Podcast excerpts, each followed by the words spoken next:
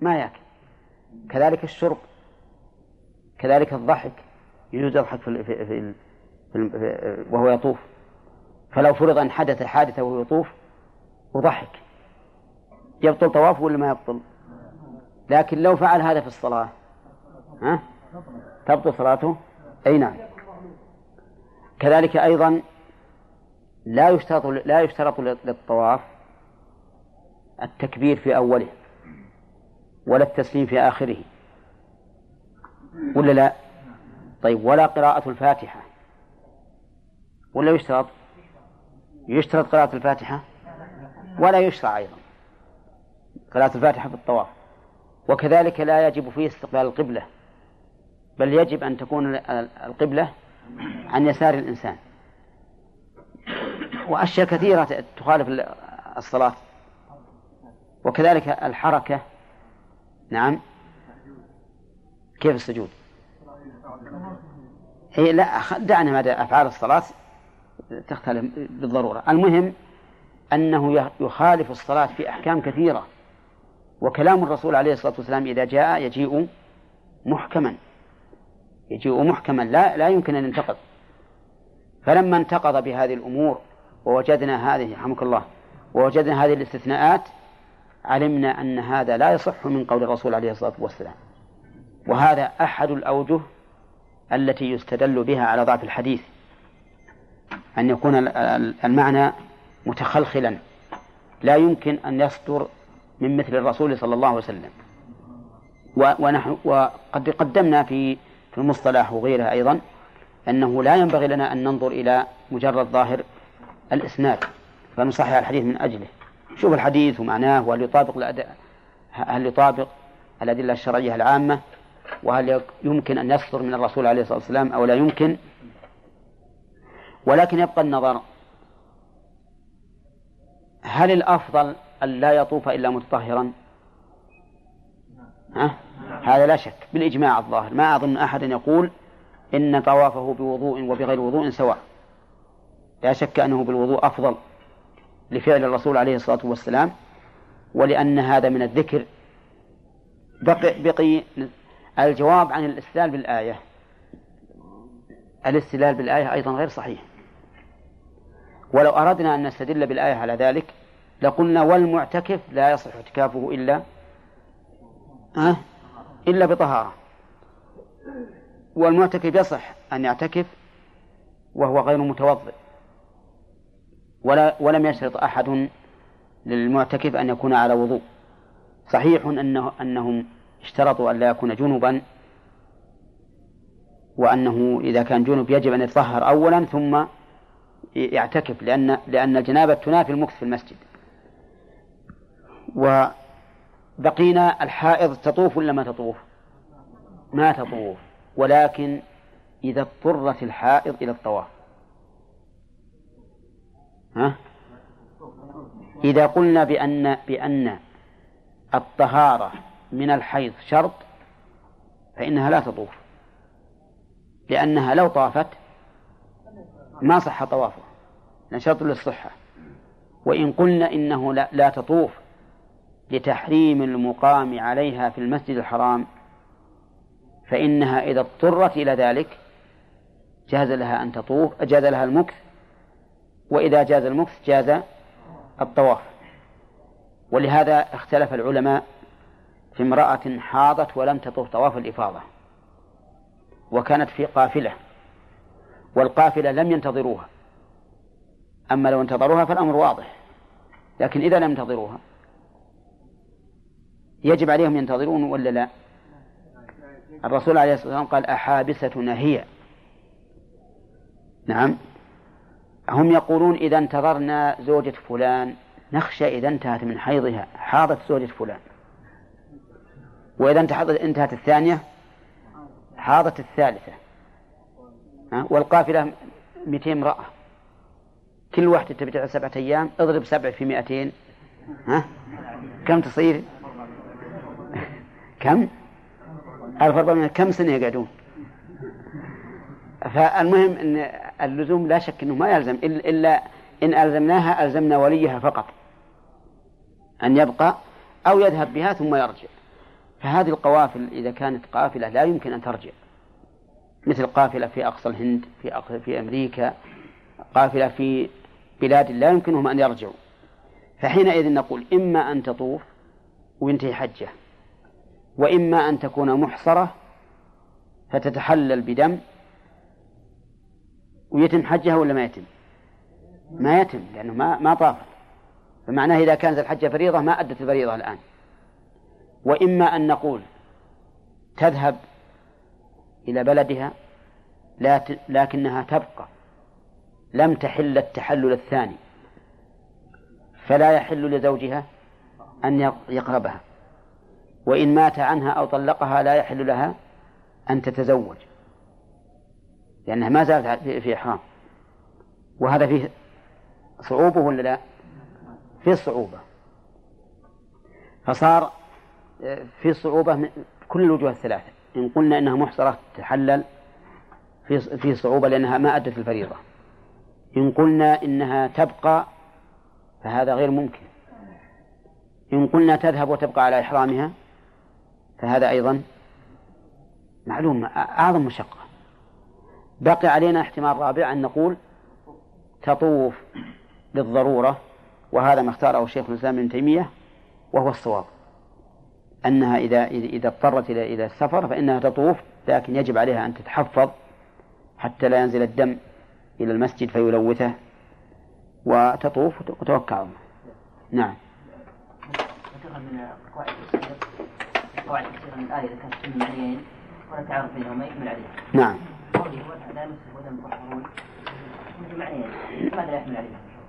ما لا ما, ما يحمل عليها لأنهم تناقضات. إذا قلنا المطهرون المراد بها المتطهر من الحدث فهمت؟ ما نقول بذاك القول. ونلزم بأن بأن بأن يتوضأ وإذا قلنا المطهرون الملائكة ما قلنا بهذا القول ولا نلزمه. ما يصلح ما يصلح. الاختلاف لا يمكن الجمع هذا لأن يعني قولان متضادان. لو توضأت هل تمكث المسجد كما يمكث الجنوب لا. لا لا تمكث لأنها الحائض لو لو لو توضأت ما ارتفع شيء من حدثها. الحدث باقي. نعم. كيف؟ عبارة إلزامية لهم. على الجواب عن حديث صفية. نعم. نعم. قلت وأنتم تقولون في الحائض إذا لم تتوضأ لا يحل لها المكث في المسجد. مفهوم العبارة يعني. أنا فهمت. لا لا لا. إذا توضأت إذا توضأت لا يجوز لها المكث في المسجد بخلاف الجنوب. نعم. مفهوم قول بعض العلماء قالوا أن صلاة الجنازة ليست صلاة أن لا ركع لها ولا شيء. نعم. يجوز أن يصلي وهو على غير وضوء. نعم. هم يقولون بذلك. ها؟ هذا رأيهم. هذا رأيهم. ولكن الصحيح أنها صلاة. لأن الرسول سماها صلاة. فقال صلوا على صاحبكم وخرج إلى إلى إلى المصلى فصلى بالناس في النجاشي. الصحيح ها؟ يحرم. نعم. يحرم أن يصلي على الجنازة وهو على غير وضوء. باب الغسل. أي أي باب ما يوجبه وباب صفته. فالباب جامع للأمرين. الأشياء الموجبة للغسل والثاني كيفية الغسل. أما الأشياء الموجبة للغسل فقال المؤلف رحمه الله وموجبه موجب يعني الشيء الذي يوجب الغسل. يقال موجب وموجب بالفتح. الموجب هو الشيء الذي وجب بغيره والموجب هو الشيء الذي يوجب غيره. انتبه مثل ما نقول مقتضي ومقتضى. المقتضي هو الذي يقتضي غيره والمقتضى هو الذي اقتضاه غيره. وهكذا نقول هنا موجبه ولا موجبه؟ ها؟ موجبه.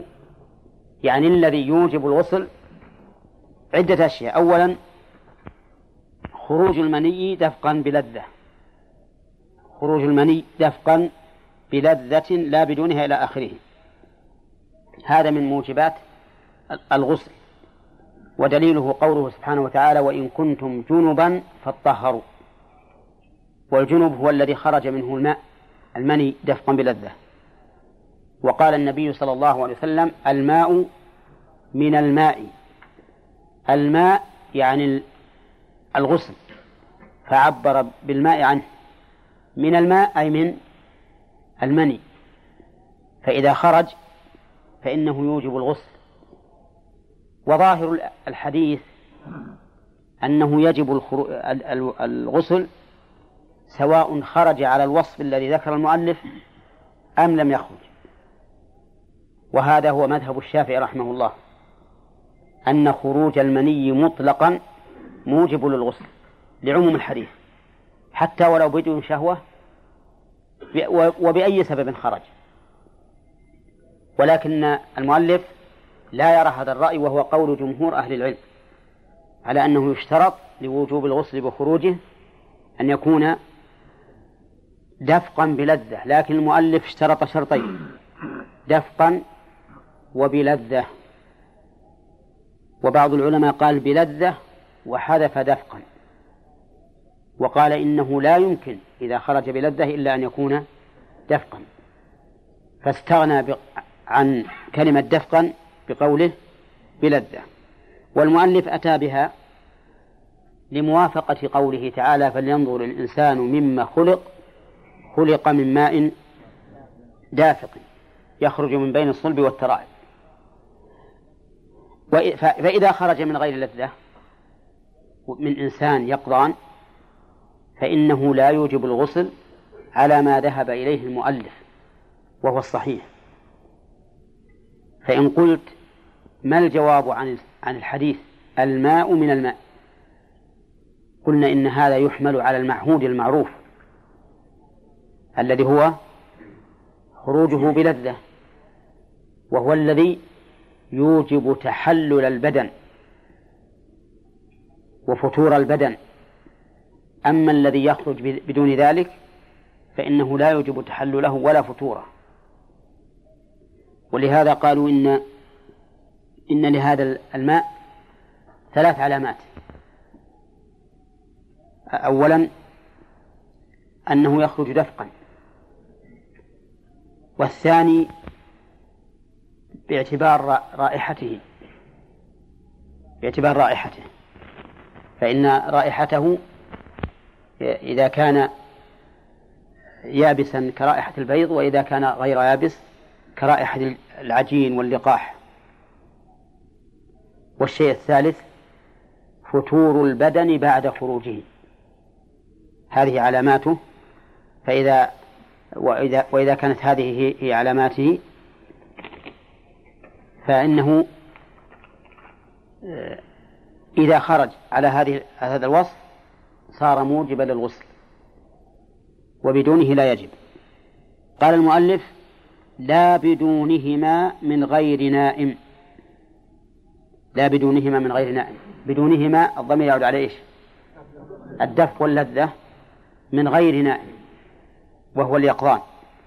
فإذا خرج هذا الماء من اليقظان بدون لذة ولا دفء فإنه لا غسل فيه لا يجب فيه الغسل وقد سبق الجواب عن ظاهر الحديث. وعلم من قوله من غير نائم أنه لو خرج من نائم وجب الغسل مطلقا سواء كان على هذا الوصف أم لم يكن. لماذا؟ لأن النائم قد لا يحس به. وهذا يقع كثيرا.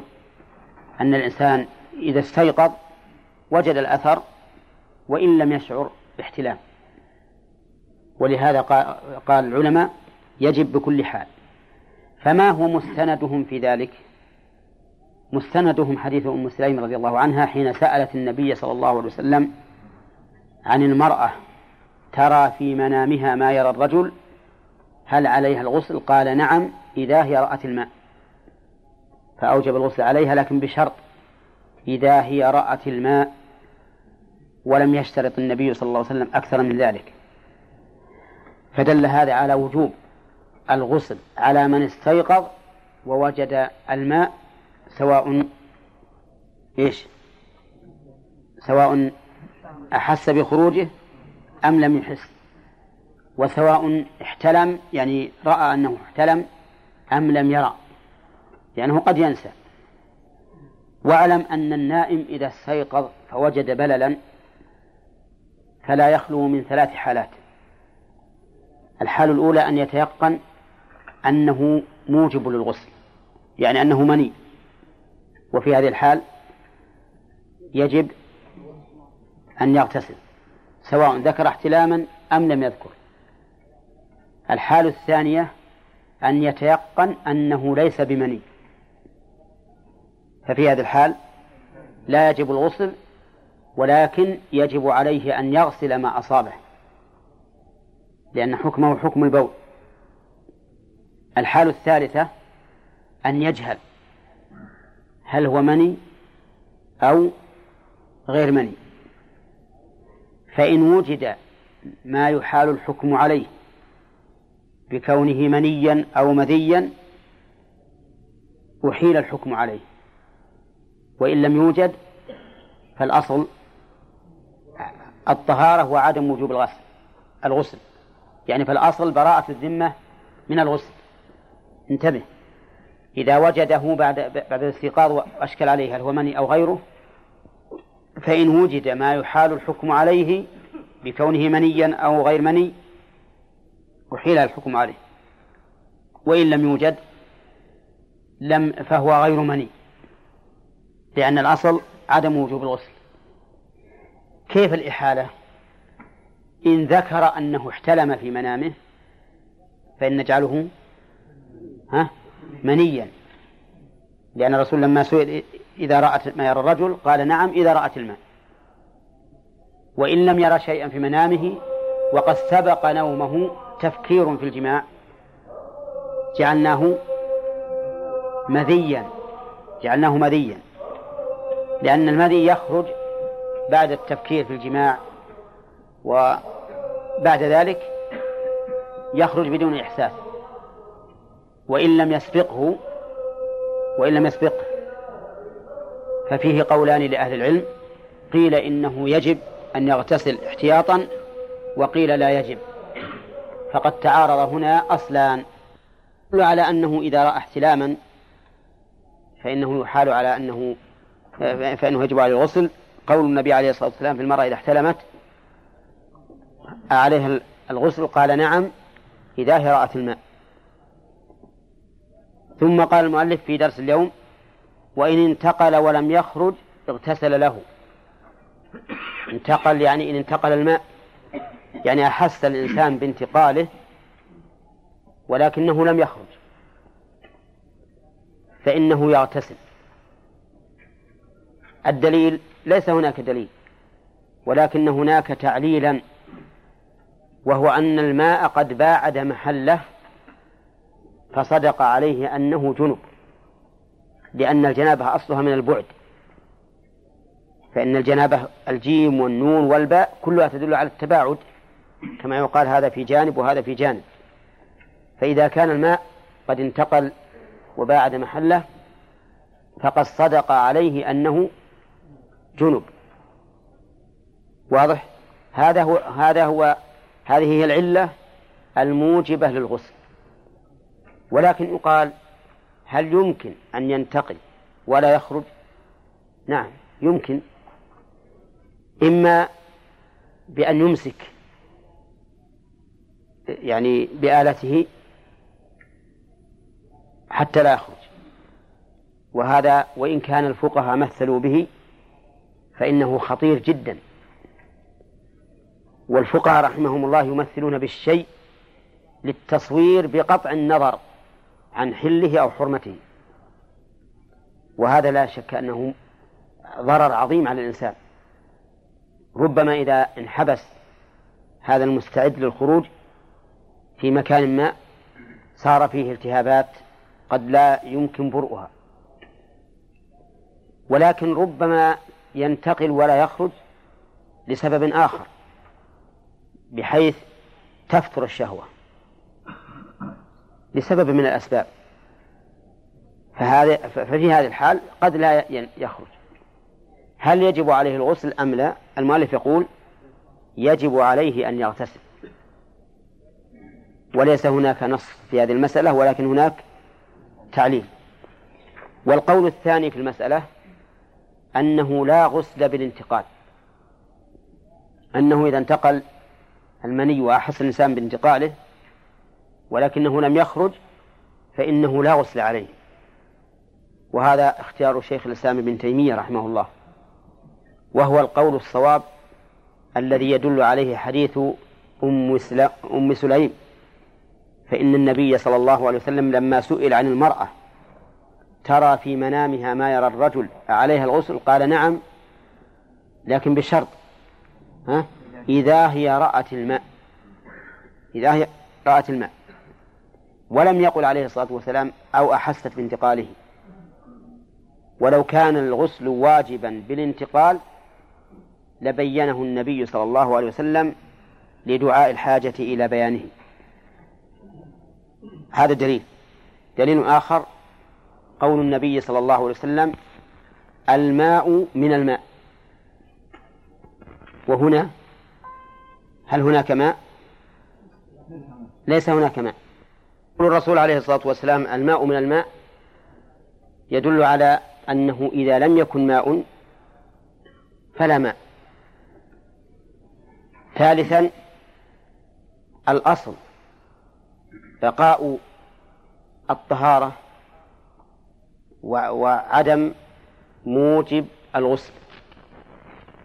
وهذا الأصل لا يمكن أن يعدل عنه إلا بدليل.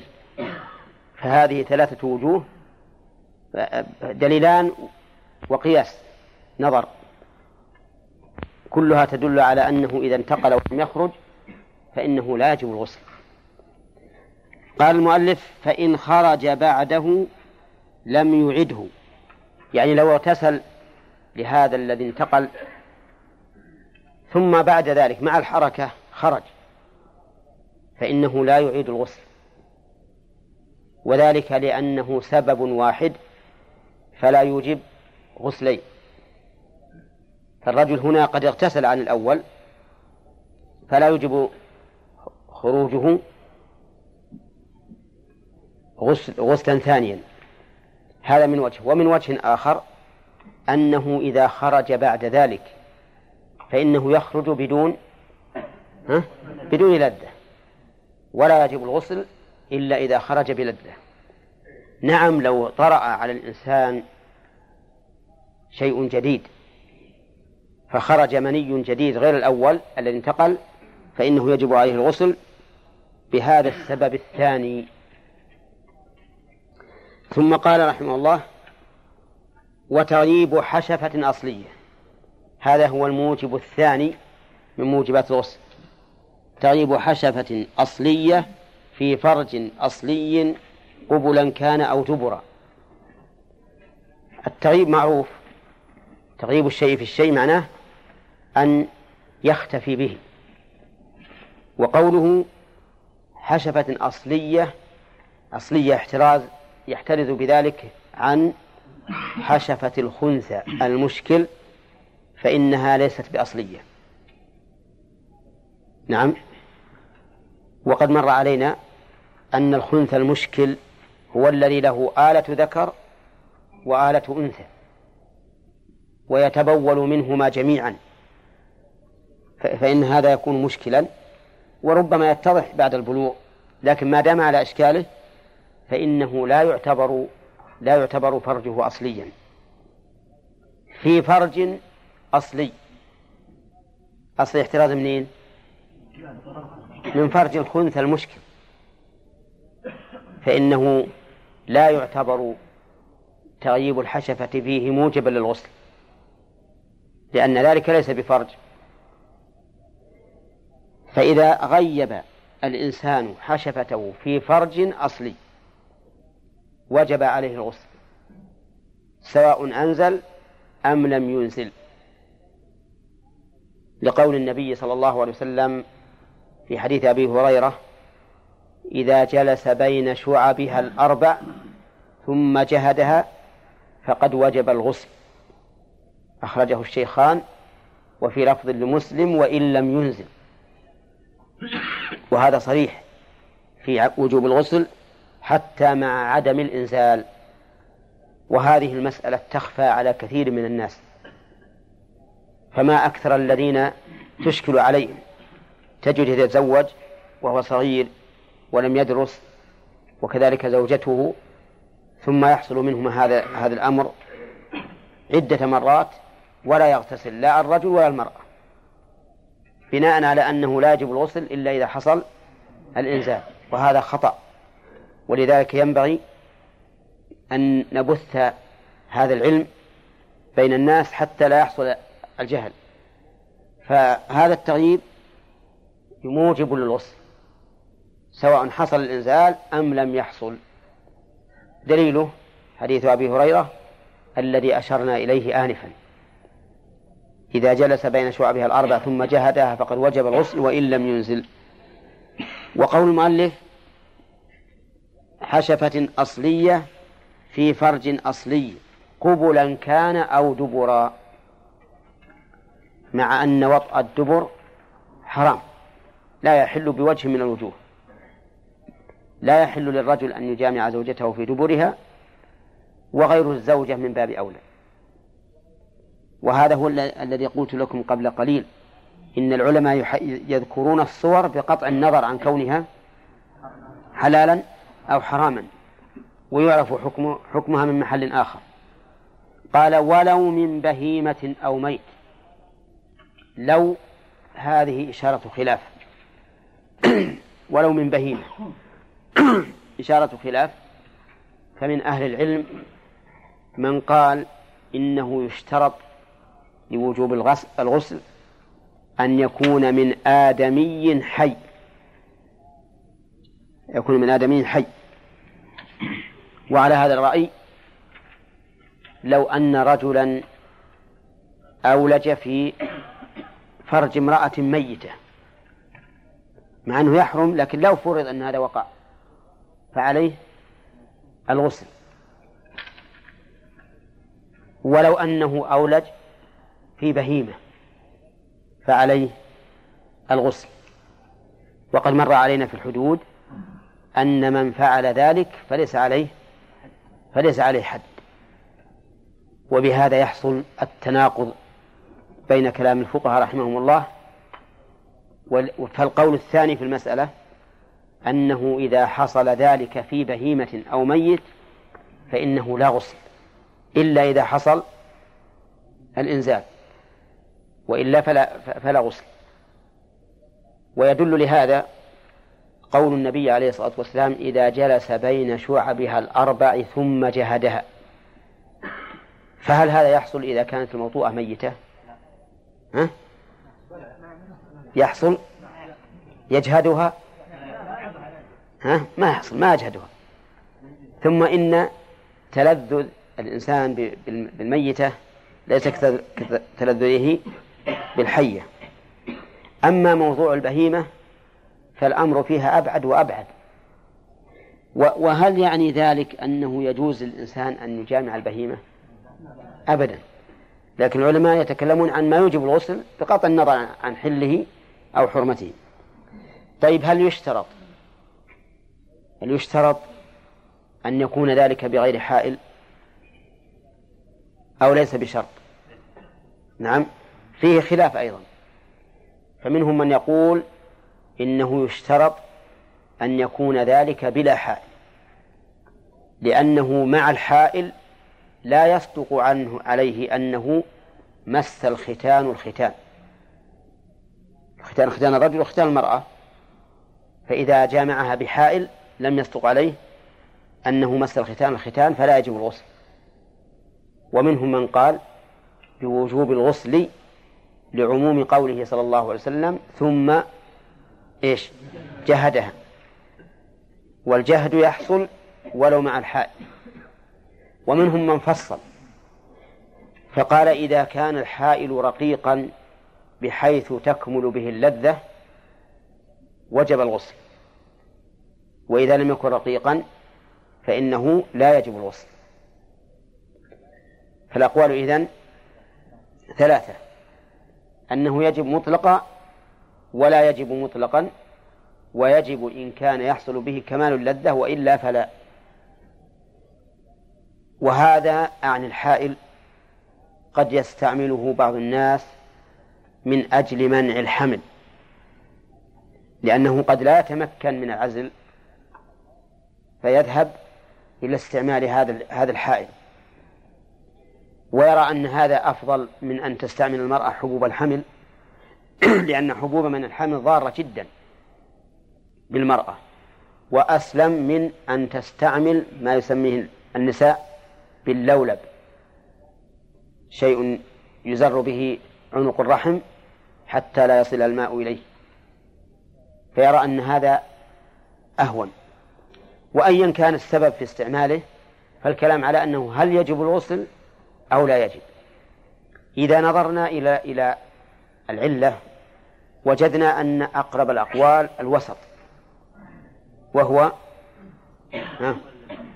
أنه إذا كان رقيقا بحيث يحصل به كمال اللذة وجب الغسل وإلا فلا. مع أن الأولى والأحوط للإنسان أن يتوضأ أن يغتسل حتى في هذه الحال. أما إذا لم يلتقي الختانان فإنه لا غسل إلا إلا بالإنزال قال المؤلف وإسلام كافر. هذا الثالث إسلام الكافر. إذا أسلم الكافر وجب عليه الغسل. سواء كان الكافر أصليا أو مرتدا. الأصلي الذي كان من أول حياته على غير دين الإسلام. مثل اليهودي والنصراني والبوذي والملحد والمشرك وما أشبه ذلك. والمرتد هو الذي كان على الإسلام ثم ارتد.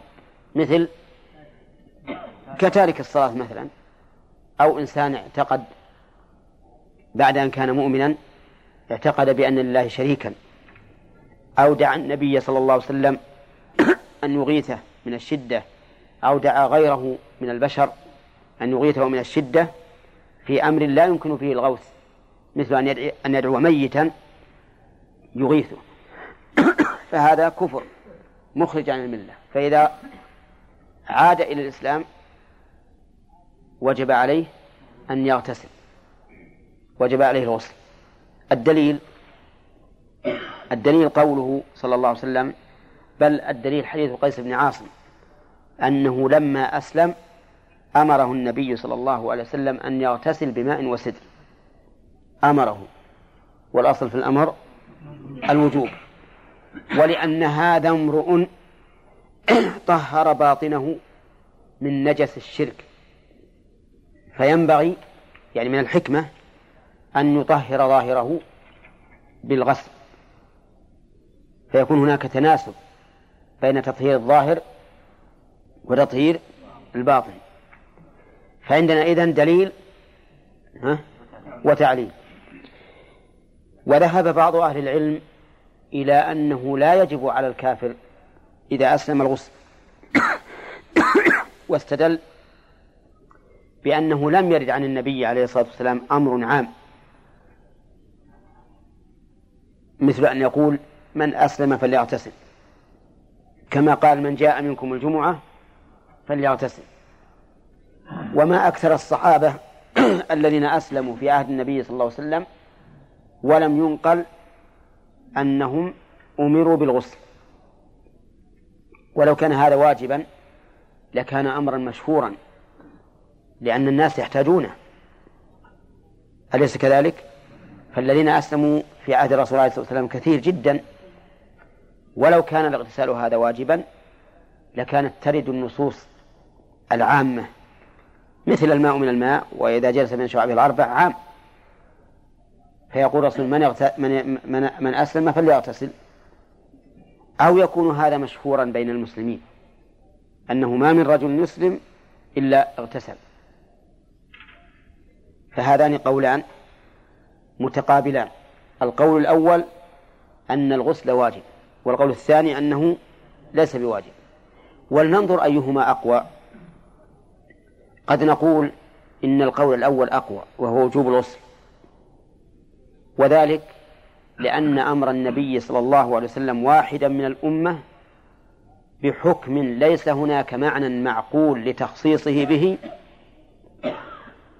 يكون أمرا للأمة جميعا. فمثلا الرسول عليه الصلاة والسلام أوصى أبا هريرة أن يصوم ثلاثة أيام من كل شهر. نعم.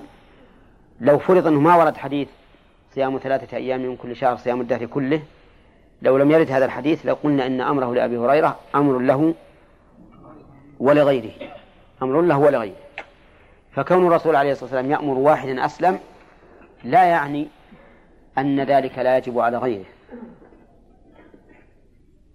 وأما كونه لم ينقل عن الصحابة أن كل واحد منهم قد اغتسل بعد بعد إسلامه فإننا نقول عدم النقل ها؟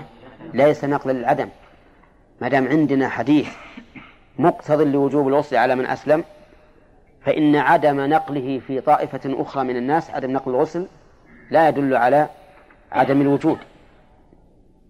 واضح؟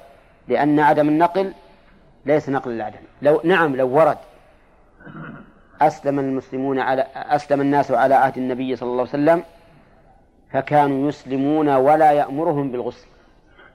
لو جاء هكذا لكان الأمر واضحا. ثم إن نقول أيما أحوط أن يغتسل أو أن لا يغتسل؟ ها؟ لا شك أن الأحوط أن يغتسل. لأنه إذا اغتسل وصلى قيل له إن صلاتك صحيحة بكل حال. وإذا لم يغتسل ثم صلى قيل له في صلاتك قولان لأهل العلم والاحتياط أولى وقال بعض أهل العلم إن أتى الكافر في كفره بما يوجب الغسل وجب عليه الغسل سواء اغتسل أم لم يغتسل فهمتم؟ فإن لم يأتي بموجب للغسل لم يجب عليه الغسل وش معنى هذا؟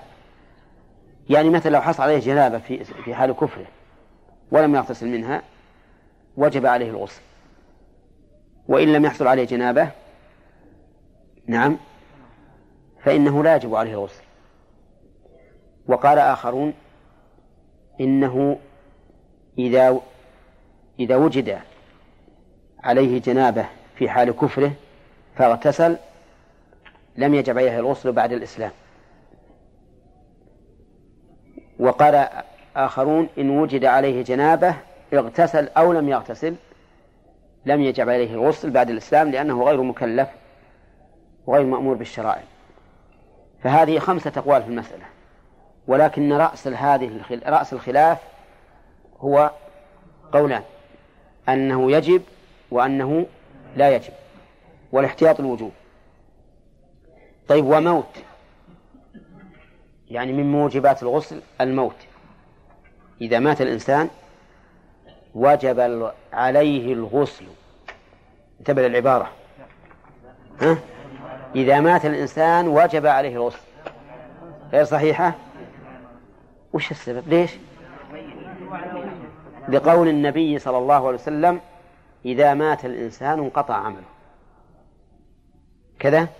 طيب إذن إذا مات الإنسان وجب تغسيله. صح؟ نعم. إذن الموت موجب للغسل لا على الميت ولكن على المسلمين. والدليل على ذلك قول النبي صلى الله عليه وسلم في الرجل الذي وقصته ناقته وهو واقف بعرفة. قال الرسول عليه الصلاة والسلام اغسلوه.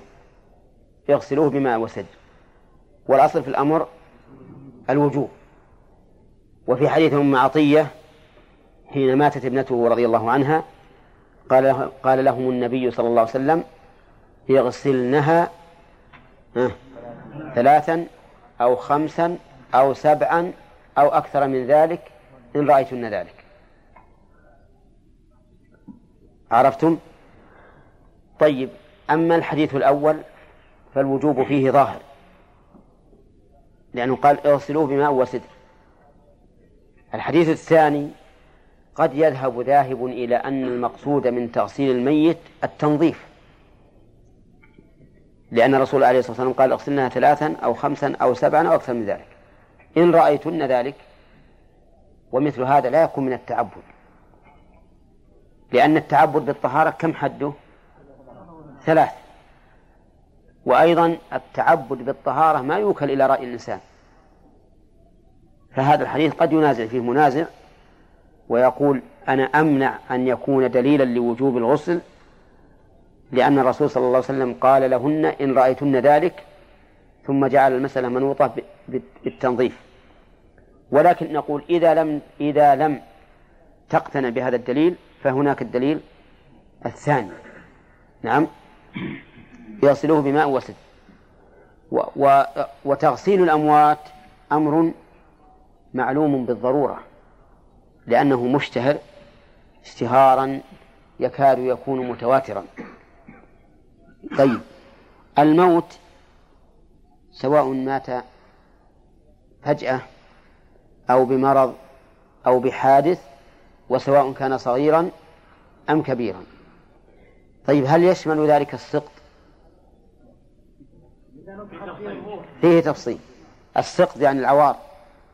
هذا فيه التفصيل. إن نفخت فيه الروح ها؟ غسل. وصلي وكفن وصلى عليه ودفن مع الناس.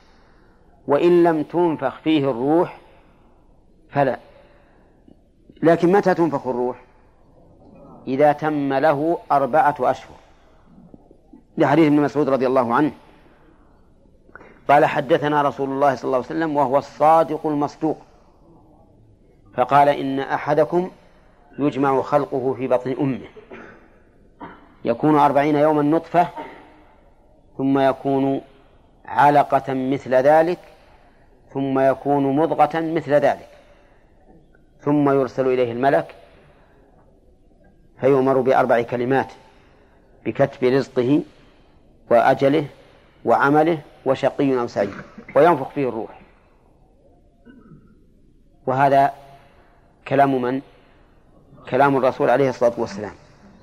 ومثل هذا لا يمكن أن يعلمه الرسول عليه الصلاة والسلام بدون الوحي. لأنه أمر لا مدخل للاجتهاد فيه إطلاقا. فيكون هذا دليلا على أن الحمل إذا تم أربعة أشهر ها نفخت فيه الروح. وصار إنسانا. طيب وحيض هذا الموجب؟ الخامس؟ نشوف ما يخل خروج المني تعيب الحشفة. إسلام الكافر الموت الحيض الخامس. لا لا ما هو شيء هذا تابع. الخامس الحيض. يعني إذا حارت المرأة وجب عليه الغسل. ولكن انقطاعه شرط. انقطاع الشرط. فالحيض موجب وانقطاعه شرط. فلو اغتسلت قبل أن تطهر ما صح اغتسالها لأنه من شرط صحة الاغتسال ها؟ الطهارة. فالحيض موجب للغسل. والدليل على ذلك حديث فاطمة بنت حبيش أنها كانت تستحاض فأمرها النبي صلى الله عليه وسلم أن تجلس عادتها ثم تغتسل وتصلي. وهذا وأمرها أن تغتسل. والأصل في الأمر الوجوب. ويشير إلى مطلق الفعل قوله تعالى ولا تقربوهن حتى يطهرن فإذا تطهرن. فإذا تطهرن أي اغتسلن. وهذا دليل على أن التطهر للحائض أمر معلوم مشهور عند الناس. فلكن الآية الآية وحد وحدها لا تدل على الوجوب. ولكن حديث فاطمة دليل واضح على أنه يجب على المرأة إذا حاضت الغسل لكن يشترط له إيش؟ انقطاع الدم الطهارة. أما السادس فهو النفاس. النفاس هو الدم الخارج بسبب الولادة. ولكنه لا يحكم له بالنفاس إلا إذا كان معه طلق وكان قبل الولادة بيومين.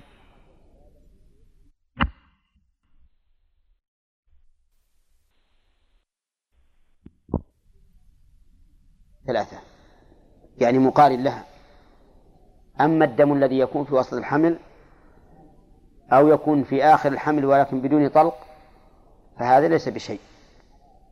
تصلي فيه المرأة وتصوم ولا يحرم عليها شيء مما يحرم على النفساء لكن النفاس هو الذي يكون مع الولادة أو بعدها أو قبلها بيومين أو ثلاثة بأمارة وهي الطلق. ما هو الدليل على وجوب الغسل بالنفاس؟ الدليل على ذلك أن أن النفاس نوع من الحيض. ولهذا أطلق النبي صلى الله عليه وسلم النفاس على الحيض. فقال لعائشة لعلك نفست حين حاضت. وقد أجمع العلماء على وجوب الغسل بالنفاس كما يجب بالحيض. وعليه. فهذا هو السادس من موجبات الغسل. وسيأتينا إن شاء الله تعالى أحكام أحكام الحيض والنفاس في باب مستقل لأنها تحتاج إلى تفصيل. نعم. قال لا ولادة عارية عن دم. لا هذه نافية. ولا عاطفة؟ ها؟ لا عاطفة. عاطفة وهي تدل على النفي لا شك. كما قال موجبه خروج ثم عطف عليه. ثم قال وحيض يعني وموجبه حيض ونفاس لا ولادة. يعني ليست الولادة العارية عن الدم موجبة للنفاس. انتبه. يعني لو قدر أن امرأة ولدت لكن ما خرج منها دم أبدا. فإنه لا غسل عليها. ليش؟ إيه لأنه ما في نفاس. ما فيه نفاس لأن قلنا النفاس هو الدم وهنا لا دم. ولكن هل هذا يحصل؟ ها؟ يقولون إنه قد يحصل ولكنه نادر جدا جدا. نادر. ومن أجل كونه نادرا قال بعض العلماء إن الولادة نفسها هي الموجبة. وأنه حتى لو وجد امرأة ولدت بدون دم فإن عليها الغسل. وعللوا ذلك بأن بأن عدم الدم مع النفاس مع الولادة نادر والنادر لا حكم له. ولأن المرأة سوف يأتي يلحقها من الجهد والتعب والمشقة بالولادة العاري عن الدم كما يلحقها بالولادة مع الدم. نعم. إذا جامعة الميتة أو مثلا إتيان الميتة ما يعتبر هذا فرج الميت فرج الميت يعتبر ختان ومس الرجل ذكره وذكر. حديث عائشة إذا مس الختان ختان. نعم نعم. ولا مس فلجهاد وغيره. بس هذه مسألة نادرة. يعني قد يقال إن هذا نادر. يعني ما, ما حتى الرسول لما تكلم بهذا الشيء قد لا يكون خطر على باله هذا الأمر لكن قول الإجهاد قول نعم. الإجهاد هذا مثلا يتعارض مع حديث عائشة إذا الختان ختان أبدا يحمل المطلق على المقيد طيب بالنسبة للخنثى برضه أيضا يعتبر إيش؟ نعم. الخنثى إيه المشكل نعم. يعتبر ختان بالنسبة له فرجه إذا كان غير. إيه ما يعتبر ختان بلى طيب إذا مس ختان الرجل نعم هم يقولون إن هذا الفرج ما دام ما تيقن أنه أنثى فهو بمنزلة أي فتحة في البدن ما يحصل فيها التلذذ إلا إذا حصل إنزال. يعني ما يعتبر ختان لا ما يعتبر ختان لأنه مو مو أصلي. مثل أي فتحة في الب- في- في البدن. لو ينفتح في الإنسان مثلا في بدنه شيء فلا يثبت له حكم ال- الفرج الأصلي. نعم. الحديث إذا سقط ختانا نعم. يعني قد يؤخذ منه أنه مجرد التقاء. نعم. إذا التقى الختانان لا ينبغي أن تكون مشكلة عليهم لأن الختان للرجل محله ما فوق, ما فوق الحشفة الختان قطع الجلدة المحيطة بالحشفة كلها. والمرأة معروف ختانها. ولا التقاء إلا بتغيير. نعم. نعم. ما الذي بما لو ختان حي بميت أو بالحي. إيه؟ نعم. ما الذي أو رجح أنه لا شيء عليه إلا أن إلا أن يحصل إنزال. طيب ذكرت في التناقض عند الفقهاء أنهم لم يوجبوا الحد في في من يعني زنى بميت. نعم. وأنهم أوجبوا الغسل. أي نعم. فنحن الآن صار عندنا تناقض. ليش؟ الحد على على من زنى بميت. نعم نعم. ورجحنا هناك هناك رجحنا الوجوب لما فيه من الانتهاك انتهاك الحرمة ولهذا ذكرنا لكم الإمام أحمد عنه رواية من حد مرتين حدين. فانتهاك الأرض حاصل. يعني يحصل التقاء الختان بين الحي نعم. لو جمع يحصل يحصل التقاء ما في شك يحصل التقاء. ينطبق عليه أي لكن بس الحديث ثم جهدها هذا ما في جهد. نعم. فيه فيه واحد. لماذا قلنا أن الحي هو موجب الغسل؟ نعم. لماذا لا هذا الانقطاع شرط. لأن لأنه مثل ما نقول ملك النصاب سبب لوجوب الزكاة. وتمام الحول؟ شرط للوجوب. فيفرق بين السبب وبين الشرط. فالانقطاع نفسه مو هو الشرط. آه، مو هو السبب. السبب الحيض. ولهذا تترتب أحكام الحيض بمجرد خروجه. يعني مثل ما كما سيأتينا إن شاء الله ما ما يجوز مثلا تقرأ القرآن أو تلبس المسجد أو ما أشبه ذلك. كل الأحكام تترتب بمجرد خروج الحيض. لو ميت تقطع حتى وجهه ويديه كيف يمضي؟ يعني هذه مسألة ما هي في الدرس. يعني على قول الميت إيه. طيب نقول إذا تقطع الميت وتعذر تغسيله فإنه ييمم على قول بعض أهل العلم. ومن أهل العلم من العلماء من يقول لا ييمم لأن المقصود من تغسيل الميت التنظيف والتطهير. نعم. وهذا لا ليس فيه تيمم. ولأن ولأن ذلك لم يرد عن النبي عليه الصلاة والسلام. لكن على قول من يقول إنه ييمم يضرب الحي يديه بالتراب ويمسح بهما وجه الميت وكفيه. يسقط. إذا لم يبقى وجهه يسقط. نعم. نعم. بالنسبة لجامعة الميتة أو مثلا إتيان الميتة ما يعتبر هذا فرج الميت فرج الميت يعتبر ختان. ومس الرجل ذكره وذكر حديث عائشة إذا مس الختان ختان. نعم نعم. ولم يشترط الإجهاد أو غيره. بس هذه مسألة نادرة. يعني قد يقال إن هذا نادر. يعني ما, ما حتى الرسول لما تكلم بهذا الشيء قد لا يكون خطر على باله هذا الأمر. لكن قول الإجهاد قول نعم. الإجهاد هذا مثلا يتعارض مع حديث عائشة إذا مس الختان ختان أبدا يحمل المطلق على المقيد. طيب بالنسبة للخنثى برضه أيضا يعتبر إيش؟ نعم. إيه؟ المشكل نعم. يعتبر ختان بالنسبة له فرجه إذا كان غير إيه. ما يعتبر ختان؟ بلى طيب إذا مس ختان الرجل. نعم. آه هم يقولون إن هذا الفرج ما دام ما تيقنا أنه أنثى فهو بمنزلة أي فتحة في البدن. ما يحصل فيها التلذذ إلا إذا حصل إنزال. يعني ما يعتبر ختان؟ لا ما يعتبر ختان. لأنه مو مو أصلي. مثل أي فتحة في البدن. لو ينفتح في الإنسان مثلا في بدنه شيء فلا يثبت له حكم الفرج الأصلي. نعم. إذا جهدها بدون علاج ما عليه شيء. يعني ما عليه. لا ما عليه إلا إذا حصل نزاع يعني لا عليه ولا عليها. إيه هو معروف إن هذا كناية كناية عن الجماع. كناية عن الجماع الذي يحصل به الجهاد. ولا ولا مسألة الجهد لو نقول مجرد المشقة كان نقول لو جلس الإنسان يبوبز عليها ويقعد يركها صار جهاد. نعم. إذا اغتسل شخص من الجناب وبعد بعد الغسل أنزل شيء يسير هل يغتسل أو يكتفي بغسل لا لا ما ما ما يغتسل. يكتفي بغسل.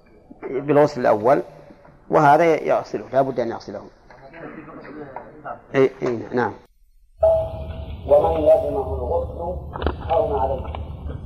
من اسم شرط جاري وفعل الشرط لزم وجوابه حرم.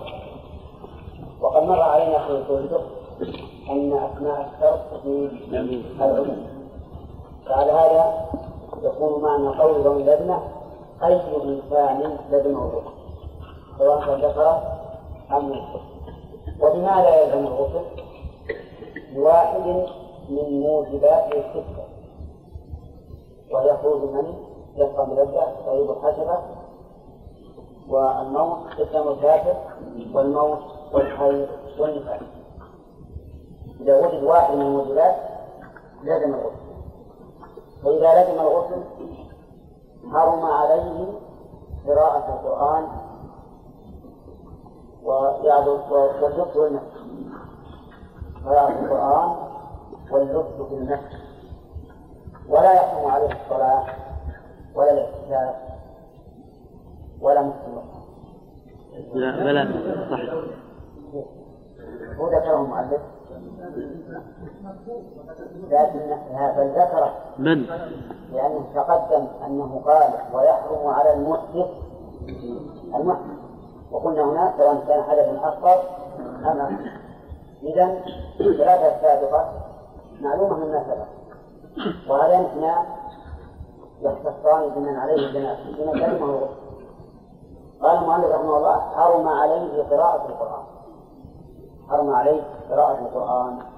فمثلا لو جامع الرجل زوجته حرم عليه أن يقرأ القرآن. وإذا حالت المرأة حرم عليها أن تقرأ القرآن. وإذا نفست حرم عليها أن تقرأ القرآن. وإذا كان مسافر حرم عليه أن يقرأ القرآن. كل ما لزمه الغسل لأي موجب من موجباتها السابقة يحرم عليه أن يقرأ القرآن. حتى يغتسل أو حتى يتوضأ حتى يغتسل لأنه إذا لم يغتسل لم يزل الوجوب باقيا فننظر أولا نبدأ بالجنوب أو نفسر أولا قراءة القرآن. قراءة القرآن هو أن يقرأ الإنسان شيئا من القرآن سواء في المصحف أو عن ظهر قلبه. والذي يحرم عليه قراءة آية فصاعدا إلا إذا كانت الآية طويلة. فإن بعضها كالآية الثانية. وأطول آية في كتاب الله آية الدين. التي في البقرة. يا أيها الذين آمنوا إذا تدعنتم بدين إلى أجل ومع هذا لم تستوعب حروف الهجاء واستوعب حروف الهجاء آيتان سواها أكثر منها. وقد بلغتم بنا من قبل طيب. إذا لا. ما بلغ معناه الضليع نعم. نعم. هذا الثاني يعلمكم به والذين معه آخر آية في سورة الله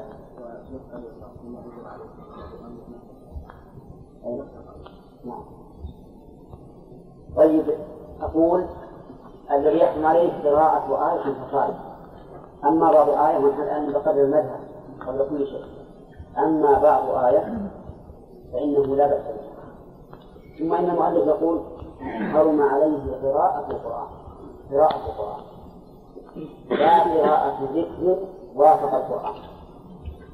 وقراءة ذكر وافق القرآن لا بأس به. إذا قصد الذكر ولا التلاوة مثل لو قال بسم الله الرحمن الرحيم. يقصد الذكر ما يقصد القرآن. لا بأس. ولو قال الحمد لله رب العالمين يقصد الذكر فلا بأس. لأنها آية من القرآن. لكن هو لم يقصد؟ لم يقصد القرآن. ولو قال قابلت شخصا ثم نظر يعني نظر إليه ثم نرى هذه آية من القرآن ولا لا؟ لكنه ما قصد القراءة لا فلا بأس؟ طيب ما هو الدليل على أن الجنوب لا يقرأ القرآن؟ الدليل حديث علي بن أبي طالب رضي الله عنه أن النبي صلى الله عليه وسلم كان يعلمهم القرآن ولا يحفظه عن القرآن إلا الجنابة. الجنابة هذا دليل على أن الجنوب لا يقرأ القرآن. ولأن النبي صلى الله عليه وسلم قال للرجل الذي سلم عليه فلم يرد عليه السلام وهو غير متوضئ قال إني كرهت أن أذكر الله على غير كفر. والقرآن أكثر بالذكر. وهذا يدل على أن الجنوب لا يقرأ القرآن. ولأن في منعه من القرآن حثا له على المبادرة إلى الصفات لماذا؟ لأنه إذا علم أنه ممنوع من قراءة القرآن حتى يغتسل فسوف يبادر فيكون في ذلك مصلحة ولأنه قد روي أن الملك يتلخص القراءة من فم القارئ. وأن الملائكة لا تدخل بيت فيه الجنوب وعلى هذا فإذا قرأ القرآن فإما أن ينحرم أو أن يحرم الملك من تلقي القرآن وإما أن يؤذيه بجنابته. وهذا وإن كان في شيء من الضعف لكن يعلل به. وعلى كل حال فقراءة القرآن بالجنوب محرم لا تجوز. بقينا الحائط الحائط ممن يلزمها الغسل. هل يحرم عليه قراءة القرآن؟ الجواب نعم لأن المؤلف يدل على أنه يحرم عليها قراءة القرآن. وعلى هذا جمهور أهل العلم أن الحائض لا تقرأ القرآن. ولكن لها أن تذكر الله بما يوافق القرآن. نعم. لها أن تذكر الله بما يوافق القرآن. ولكن قال الشيخ الإسلام ابن تيمية رحمه الله إنه ليس في منع الحائض من قراءة القرآن نصوص صريحة صريحة. وإذا لم يكن فيها نصوص صريحة صريحة تمنع فإن الأصل؟ البراءة أو الأصل الحل حتى يقوم دين على المنع والله عز وجل أمر بتلاوة القرآن مطلقا.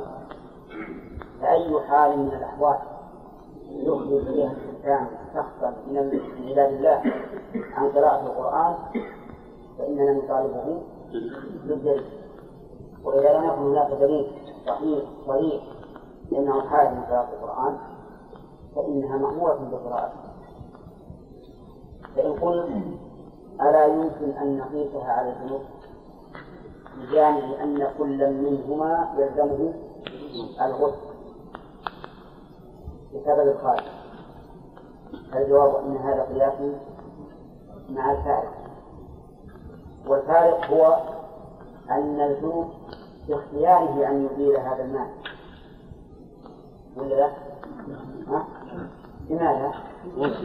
للاغتسال يغتسل ويزول المال وهو خير له من أن يبقى على وأما الحائض فليس بإمكانها أن تزيل ذلك المال ثم إن الحائض مدتها تطول غالبا والجنوب لا يمكن أن تطول لأنه مهما كان سوف تأتي الصلاة ويلزم بالاغتسال ويلزم بالاغتسال والنفساء كذلك بل من باب أولى. بل من باب أولى أن يرخص لها لأن مدتها أطول من مدة الحال وما ذهب إلى شيخ الإسلام فهو مذهب فوق لأنه كما قلت الأصل عدم المانع وأن الإنسان مأمور بتلاوة كتاب الله وقد أثنى الله تعالى على من يتلون كتابه. طيب فإذا فلو قال قائل ما دام العلماء مختلفين وفيه أحاديث وإن كانت ضعيفة لماذا لا نجعل المسألة مرتبطة أو معلقة بالحال فإن احتاجت الحائض إلى قراءة القرآن مثل الأوراد أو أن تتحفظ ما حفظت حتى لا تنسى أو تكون محتاجة لتعليم أولادها أو لتعليم بنات المدارس فإننا نبيح لها ذلك. وأما مع مع الحاجة فنأخذ بماذا؟ بالأحوط ونقول لها أذكار تذكر الله عز وجل باسم غير القرآن وهي لن تفهم من الذكر. لو ذهب ذاهب إلى هذا لكان مذهبا قويا فلدينا الآن ثلاثة مذاهب. المنع مطلقة والإباحة مطلقة والتفصيل والإباحة مطلقة أقوى من المنع. مطلقة. ويبقى النظر بين الإباحة المطلقة وبين وبين التفصيل طيب بقينا إسلام الكافر لو أن رجلا أسلم وقال أريد أن أقرأ الفاتحة قبل أن أقرأ. قلنا له لا حتى تقرأ لأن فإن يلزمك الغسل فما هو الدليل؟ ليس به دليل سوى القياس. سوى القياس والقياس فيه نظر. النظر قوي جدا. النظر أولا أن الذنوب قد أجمع العلماء على وجوب الوقت عليه بخلاف بخلاف الكافر. لأن الكافر مختلف الوجوب عليه كما سبق. ولا يمكن أن يقاس المختلف فيه على المتفق عليه. فإن قل نحن نقيسه عند من يقول بوجوب الوقت على الكافر أما من يقول بعدم الوجوب فالأمر ظاهر أنه لا قياس فالجواب حتى على قول من يقول إن الغسل واجب عليه فإن القائل بذلك لا يرى أن وجوبه متحكم كتحكم الغسل من الجنابه بل يرى أنه أضعف. وعليه فمنه؟ الكافر من قراءة القرآن حتى يغتسل ضعيف. لأنه ما في أحاديث لا صحيحة ولا ضعيفة وليس فيه إلا هذا الخلاف الذي قد يدعى منه. بل, هو فعلا ممنوع. واختلاف اتفق علينا. لا أردت من موجبات الوقت ها؟ تأخير. الموت على الموت لا الموت لا طيب يحكم عليه قراءة القرآن كان قال المؤلف ويعبر المسجد لحاجة ولا يلبس فيه لو قال المؤلف واللبس في المسجد لو قال واللبس في المسجد لكن أوضح إنما يحرم على على من على من الغسل اللبس في المسجد يحرم عليه أن في المسجد يعني يقيم. ولو مدة طويلة نعم. ما هو الدليل؟ الدليل قوله تعالى يا أيها الذين آمنوا لا تقربوا الصلاة وأنتم سكارى حتى تعلموا ما تقولون ولا جنبا إلا عابر سبيل يعني ولا تقربوها جنبا إلا عابر سبيل ومعلوم أن قوله إلا عابر سبيل ليس معنى لا تصلوا إلا عابر سبيل لأن عابر السبيل لا يصلي إذا فالنهي عن قربان الصلاة يعني في المرور في أماكنها وهي المساجد. فإذا عبر المسجد فلا بأس به. وأما أن يمكث في المسجد فإن ذلك حرام. لا يجوز. لأن المساجد بيوت الله عز وجل ومحل ذكره وعبادته ومأوى ملائكته وإذا كان آكل البصر والأشياء الكريهة ممنوعا من البقاء في المسجد فالجنب الذي تحرم عليه الصلاة من باب أولى. لا سيما إذا لا إذا كانت الملائكة لا تدخل بين الجنوب لأن الملائكة تتأذى يمنعها من دخول هذا المسجد. طيب لكن عبور المسجد يقول ويعبر المسجد لحاجة كان يعبر يتجار أو يجتاز المسجد لحاجة بحاجة إلى العبور. ما هي الحاجة؟ الحاجة متنوعة. قد يريد أن يدخل من باب ويخرج من باب آخر لأن لا يشاهده أحد. قد يريد ذلك لأنه أخطر يوجد بعض المساجد يكون الأسواق محيطة بها يكون إذا دخل مع باب وخرج معه أفضل من أن يذهب ويطوف من وراء المسجد فيعبره لكونه قصير قد يعبره لحاجة مثل أن ينظر هل فيه محتاج أو مسكين أو حلقة علم حتى يذهب ويغتسل ويصبر. المهم أن أنواع الحاجة كثيرة فيعبر لحاجة. وأفادنا المؤلف من قول لحاجة أنه لا يجوز له أن يعبر بغير الحاجة. وظاهر الآية الكريمة إلا على الحديث العموم سواء كان لحاجة أو لغير الحاجة. إلا أن الإمام أحمد رحمه الله كره أن يتخذ المسجد طريقا إلا لحاجة. ومحل ومحل الكراهة أو كراهة هذه لها وجه. الوجه أن الرسول صلى الله عليه وسلم ذكر أن المساجد إنما بنيت بالصلاة والذكر وقراءة القرآن. فكون تتخذ طرقا تذهب معه وتجي هذا خلاف ما بين الشرع إلا إذا كان من الصلاة طيب. قال ولا يلبث فيه. لماذا لا يلبث مثل قوله تعالى ولا جنوبا إلا آبر قال بغير وضوء. بغير وضوء. فإن توضأ جاز الموت. الدليل الدليل أن الصحابة رضي الله عنهم كانوا إذا توضأوا من الجنابة فيها فكان الواحد منهم ينام في المسجد فإذا احتلم ذهب وتوضأ ثم عاد ثم عاد فنام وهذا دليل على أنه على أن هذا جائز لأن ما فعل في عهد الرسول عليه الصلاة والسلام ولم ينكر فهو جائز. إن كان من الأفعال غير التعبدية. وإن كان من الأفعال التعبدية فهو دليل على أن الإنسان يسر عليه. هذا هذا هو الدليل. ولأن الوضوء ولأن الوضوء يخفف الجنابة بدليل أن النبي صلى الله عليه وسلم سئل عن الرجل يكون عليه الغسل. أينام وهو جنب. فقال النبي صلى الله عليه وسلم إذا توضأ فليرضى هكذا جاء في حديث صحيح عن عمر. فقول إذا توضأ فليرقد يدل على أن ذلك يخفف من الجنابة وهو كذلك من حيث المعنى أيضا لأن الوضوء أحد الطهورين. وهو لولا الجنابة لكان رافعا للحدث رفعا كليا فحينئذ يكون مخففا للجنابة.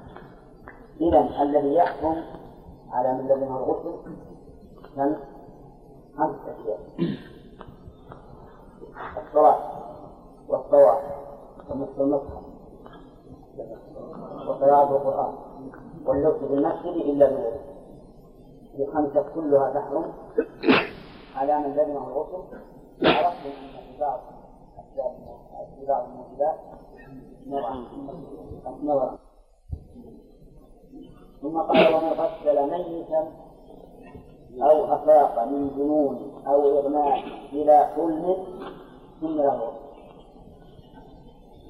في هذا الباب ذكروا رحمه الله ما يوجب الغسل وما يسن له الغسل ومنه تغسيل الميت إذا غسل الإنسان ميتا فإنه يسن له أن يغتسل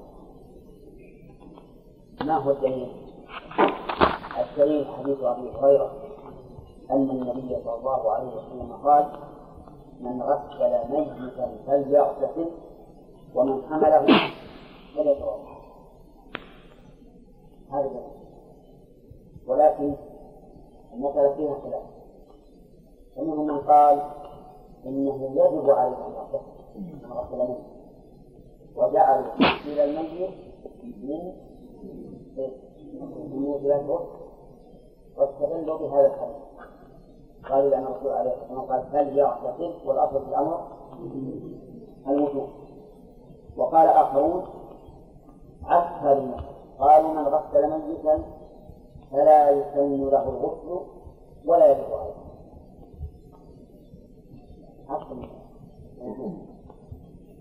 الدليل قالوا لأن هذا الحديث لا يصح عن النبي عليه الصلاة والسلام. كما قال الإمام أحمد لا يصدق في هذا الباب شيء. وإذا لم يصح فإن دعوى مشروعية فعل من الأفعال تحتاج إلى دليل والأصل عدم الدليل لكنه قد صح عن أبي هريرة أنه أمر قاتل الميت بالغسل. وهذا ينبني على القول بحسية قول الصحابة. والقول الثالث في المسألة القول الوسط الذي مشى عليه المؤلف. أن من غسل ميتا سن له الغسل ولم يكن عليه. وحجة هؤلاء أنهم قالوا إن هذا الحديث فيه الأمر والأصل في الأمر الوجوب لكن لما كان هذا الحديث فيه شيء من الضعف لم ينتهر للإنجاز. عرفتم؟ مو واضح يقول لما لم يكن هذا الحديث صحيحا أو حسنا يصل إلى الاحتجاج صار غير قائم للإلزام لإلزام الناس وهذه قاعدة مرت علينا فيما سبق أن النهي إذا كان في حديث ضعيف لا يكون للتحريم والأمر لا يكون بالوجوب. يعني الإسلام بالمنع أو أو بالفعل يحتاج إلى دليل تبرأ به الذمة بإلزام العباد بأمر من الأمور وهذا قول ابن مسعود المؤلف هو قول وسط فإن قلت ما أكثر الذين يغسلون الموتى ولم يأمرهم النبي عليه الصلاة والسلام. أو بالغسل الرجل الذي وقفته ناقته قال غسلوهما وسدر ولم يأمرهم بالاغتسال وأم عطية ومن كان يغسل النساء قد كن بنات بنت الرسول عليه الصلاة والسلام وأمرهن بغسلها ولم يأمرهن بالاغتسال الجواب نعم هذا صحيح. والأحاديث الصحيحة ما فيها أمر بالاغتسال ولكن الجواب على ذلك أن يقال عدم الأمر ليس أمرا. بالعدم هذا عندنا قول. الأصل أن هذا القول قائم إذا قام إذا إذا صح. وأيضا نحن لا نقول انه على سبيل الوجوب فعدم الأمر إذا وجد أمر آخر عدم الأمر في موضعه يدل على عدم الوجوب لا يدل على المشروعية مطلقا. فالأقرب ما مشى عليه المؤلف أن الإنسان إذا غسل ميتا إن له غسل طيب فإن غسل حيا كما لو غسلت المرأة طفلها؟ عند رب ميت. لا. لماذا؟ لأنه ميت قال لأنه لأنه لا دليل نعم. لأنه لا دليل وهذا مما أوجب لأبي حنيفة وأصحابه رحمه الله. أوجب أن يقولوا لا يسمى الغسل من فضل الميت. قالوا لأننا متفقون على أن الميت على أن المؤمن ظاهر حيا وميتا فإذا كان تغسيل الحي لا يسمى له الغسل وتغسيل الميت من باب أولى وهم لا يرون صحة الحديث. لأن صحة الحديث وجب عليه الأخذ تصل القول بالوجوب عنده ظاهر لأن الأصل في الأمر الوجوب. وأما من ضعفه فإنه لا يلتفت إليه ويأخذ بأمر أبي هريرة نفسه محتجا بقول الصحابي. قال أو أفاق من جنون أو إغماء بلا حلم. الجنون معروف وهو زوال العقل نسأل الله العافية. ومنه الصرع فإن الصرع نوع من الجنون. وأما الإغماء فالإغماء بمعنى التغطية. ومنه الغيم الذي يغطي السماء. فالإغماء تغطية العقل وليس زوال العقل. والإغماء له أسباب متعددة منها شدة المرض كما جرى ذلك للنبي صلى الله عليه وسلم. فإن النبي صلى الله عليه وسلم في مرضه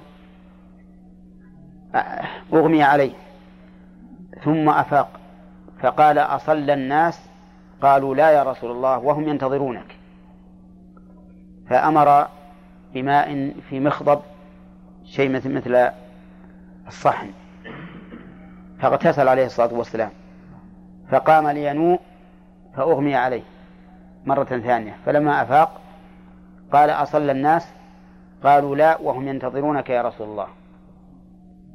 فدعا مرة ثانية بالمخضب فيه الماء فاغتسل ثم قام لينوء فأغمي عليه. فهذا دليل على أن الإغماء يغتسل له. وليس وليس ذلك بواجب لأن فعل النبي صلى الله عليه وسلم المجرد لا يدل على الوجوب كما سبق لنا ذلك مرارا. ولكن هل نقول إن ذلك مشروع تعبدا أو نقول إن ذلك مشروع لتنشيط البدن وتقويته. نعم فيه احتمال أن يكون الرسول عليه الصلاة والسلام فعل ذلك تعبدا ويحتمل أن يكون فعله لتنشيط الجسم من هذا الإغماء لأن الجسم إذا أغمي عليه سيلحقه فتور. ولكن الفقهاء رحمهم الله يرون أن ذلك على سبيل التعبد ولهذا قالوا إنه يسن أن يغتسل. أما بالنسبة للجنون فإنهم قاسوه على الإغماء. وقالوا إذا شرع الاغتسال للإغماء فللجنون من باب أولى لأن الجنون أشد من الإغماء. نعم. طيب إذن صار الذي ذكر المؤلف من الأغسال المسنونة ثلاثة.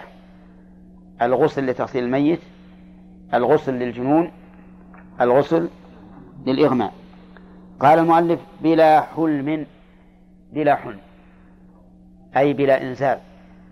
فإن, فإن أنزل في حال الإغماء فإنه يجب عليه الغسل. كالنائم إذا احتلم في منامه فإنه يجب عليه الغسل. ثم قال والغسل الكامل أن ينوي والمجزئ أن ينوي ويسمي ويعم بدنه بالغسل مرة إلى آخره. الغسل له صفتان. صفة كمال وصفة إجزاء كما أن الوضوء أيضا له صفتان صفة كمال وصفة أجزاء إجزاء. كذلك الصلاة لها صفة كمال وصفة إجزاء. فما هو وكذلك الحج فما هو الضابط؟ ما اشتمل على على ما يجب فقط فهو صفة إجزاء. وما وما اشتمل على الواجب وما والكمال فهو صفة كمال. هذا الضابط الغسل الكامل أن ينوي أن هذه وما دخلت عليه في تأويل المصدر خبر المبتدأ. إيه، ذكرناه. تكلمنا عليه. وقلنا يسن الغسل ذكر الماضي ثلاثة أشياء يسن الغسل. أن ينوي والنية النية لغة القصد.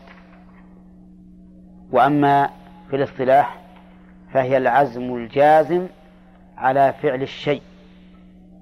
هذه النية في الاصطلاح. أن تعزم على فعل الشيء. سواء كان ذلك الشيء عبادة أم معاملة أم غير ذلك أم عادة. المهم العزم على فعل الشيء يسمى نية. وأين محلها؟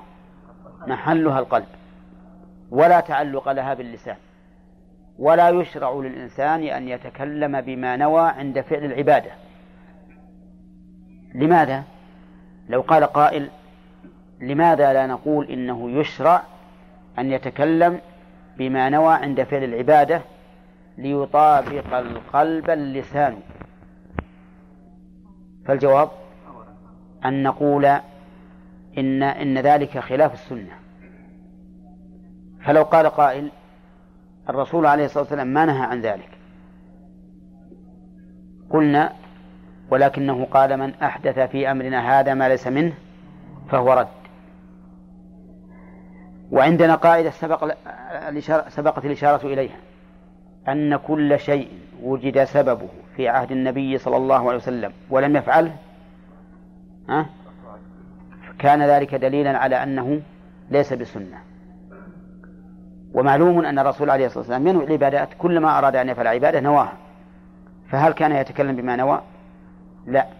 إذا فترك الشيء عند وجود سببه يكون هو هو السنة وفعله خلاف السنة. ولهذا لا يسن لا يسن النطق بالنية لا سرا ولا جهرا. خلافا لقول فقهائنا رحمهم الله إنه يسن النطق بالنية سرا. ولقول بعضهم من أهل العلم إنه يسن النطق بالنية جهرا. كل هذا لا أصل له بل الدليل على خلافه. النية وش مرتبتها في الغسل وفي غيره من العبادات؟ أنها شرط شرط للصحة. لقول النبي صلى الله عليه وسلم إنما الأعمال بالنيات وإنما لكل امرئ ما نوى. والنية نيتان. نية العمل ونية المعمول له. أما نية العمل فيتكلم عليها الفقهاء رحمهم الله. لأنها لأن هذه النية هي المصححة للفعل. وأما نية المعمول له فيتكلم عليها أهل التوحيد. وأرباب السلوك. مثال ذلك أنا عندما أريد أن أغتسل نويت الغسل. ما هذه؟ نية إيش؟ نية العمل. لكن نويته تقربا إلى الله وطاعة له هذا نية المعمول له. نية المعمول له أي قصد وجهه سبحانه وتعالى. وهذه الأخيرة هي التي نغفل عنها كثيرا. كثيرا كثير منا عندما يفعل العبادة هل يستشعر عند ذلك أنه يفعلها طاعة لله وتقربا إليه؟ عجيب غالب لا. الغالب أن نفعلها على أنها عبادة على أننا ملزمون بفعلها. فننويها لتصحيح فعلها. وهذا لا شك أنه نقص أنه نقص. ولهذا الله عز وجل يقول في القرآن في كثير من الآيات عندما يذكر العمل ابتغاء وجه ربه. إلا ابتغاء وجه ربه الأعلى. والذين صبروا ابتغاء وجه ربهم يبتغون فضلا من الله ورضوانا. وما أشبه ذلك. فالحاصل أن النية إذن تنقسم يا مشرف. ها. ونية المعمول هذا هو العمل. نية العمل ونية المعمول له. أنت الآن تعمل لله. فتنوي بذلك التقرب إلى الله وطاعته بهذه العبادة. قال ثم يسمي. بعد النية يسمي. طيب التسمية على المذهب واجبة كما تجب في الوضوء. وليس فيها نص. ولكنهم قالوا إذا وجبت في الوضوء ففي الغسل من باب أولى لأن الغسل طهارة أكبر فتجب فيها التسمية. والصحيح كما سبق أن التسمية ليست واجبة لا في الوضوء ولا في الغسل. ويغسل يديه ثلاثا وهذا سنة. يغسل اليدين ثلاثا و واليدان هما الكفان. لأن اليد إذا أطلقت فهي الكف بدليل قوله تعالى والسارق والسارقة فاقطعوا أيديهما والذي يقطع من من السارق أه الكف فقط. ولما أراد الله عز وجل ما فوق الكف قال فاغسلوا وجوهكم وأيديكم إلى المرافق فقيده. وعليه فلا فرق في المعنى بين النسختين وهما يغسل يديه أو كفيه. قال وما لوث وما لوثه يعني ويغسل ما لوثه من أثر الجنابة. وفي حديث ميمونة أن الرسول عليه الصلاة والسلام عند غسله ما لوثه ضرب بيده الأرض أو الحائط مرتين أو ثلاثا. لكمال التنقية. والذي يظهر لي من حديث ميمونة أن الماء كان قليلا ولهذا لم يغسل النبي عليه الصلاة والسلام رجليه في الوضوء في حديث ميمونة وإنما غسله بعد ذلك في مكان آخر. فاحتاج عليه الصلاة والسلام أن يضرب الأرض أو الحائط بيديه مرتين أو ثلاثا ليكون أسرع في إزالة ما لوثه قال ويتوضأ وضوءه للصلاة. وكلام المؤلف يدل على أنه يتوضأ وضوءا كاملا يشتمل على غسل المضمضة والاستنشاق وغسل الوجه وغسل اليدين المرفقين ومسح الرأس والأذنين وغسل الرجلين. وهو هكذا في حديث عائشة رضي الله عنها. يتوضأ وضوءا كاملا. قال ويحثي على رأسه ثلاثا